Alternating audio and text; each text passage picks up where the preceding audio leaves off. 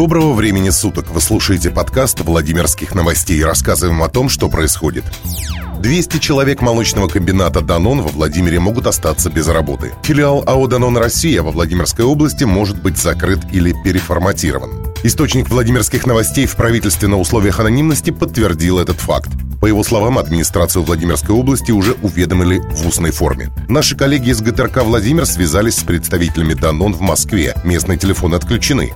По их словам, власти Владимирской области были уведомлены две недели назад о том, что завод закрывается и будет выставлен на торги.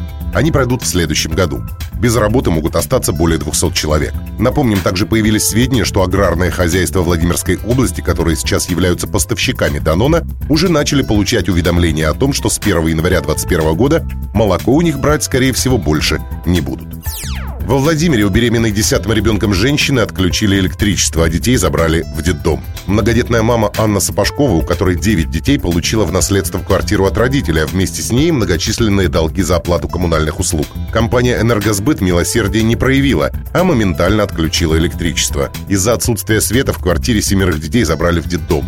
Расплатиться с долгами женщине помогает старшая дочь Мария. Девушка уже исправно полгода платит за электроэнергию. Сапожковы уже обращались в энергосбыт и управляющую компанию, чтобы подача энергии была восстановлена. Однако их просьбы никто не слышит. Тогда Анна Сапожкова пошла на крайние меры и обратилась в суд. Ведь пока в квартире нет света, дети не могут находиться в семье. Скоро Анна родит уже десятого ребенка. Куда малыш отправится после родов, пока не ясно. Ведь в квартире по-прежнему нет электричества. Как говорят сами Сапожковы, своей огромной семьей они всегда жили дружно. И их самая большая мечта – воссоединиться. Во Владимире дело директора департамента и его зама объединили в одно производство. Уголовные дела в отношении директора Департамента имущественных отношений Павла Панфилова и его бывшего заместителя Оксаны Власенко, которую задержали за взятки этим летом, объединены в одно производство. Срок предварительного расследования по нему продлен до 25 января 2021 года. Напомним, Павла Панфилова, директора Департамента имущественных и земельных отношений администрации Владимирской области, задержали за то, что ему передали взятку в 9 миллионов рублей за победу нужной компании на торгах. Отметим, что изначально Павел Панфилов был задержан в рамках 91-й статьи Уголовно-процессуального кодекса России. Это значит, что он или был пойман с поличным, или на него указали как на лицо, совершившее преступление.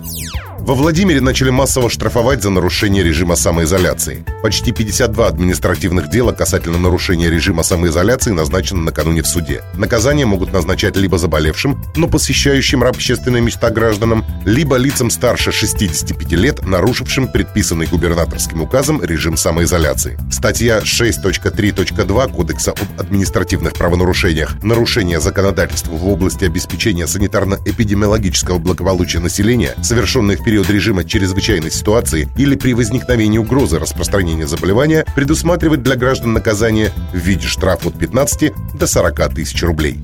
Статья 20.6.1, часть 1. Невыполнение правил поведения при чрезвычайной ситуации или угрозе ее возникновения предусматривает для граждан наказание в виде штрафа от 1 до 30 тысяч рублей.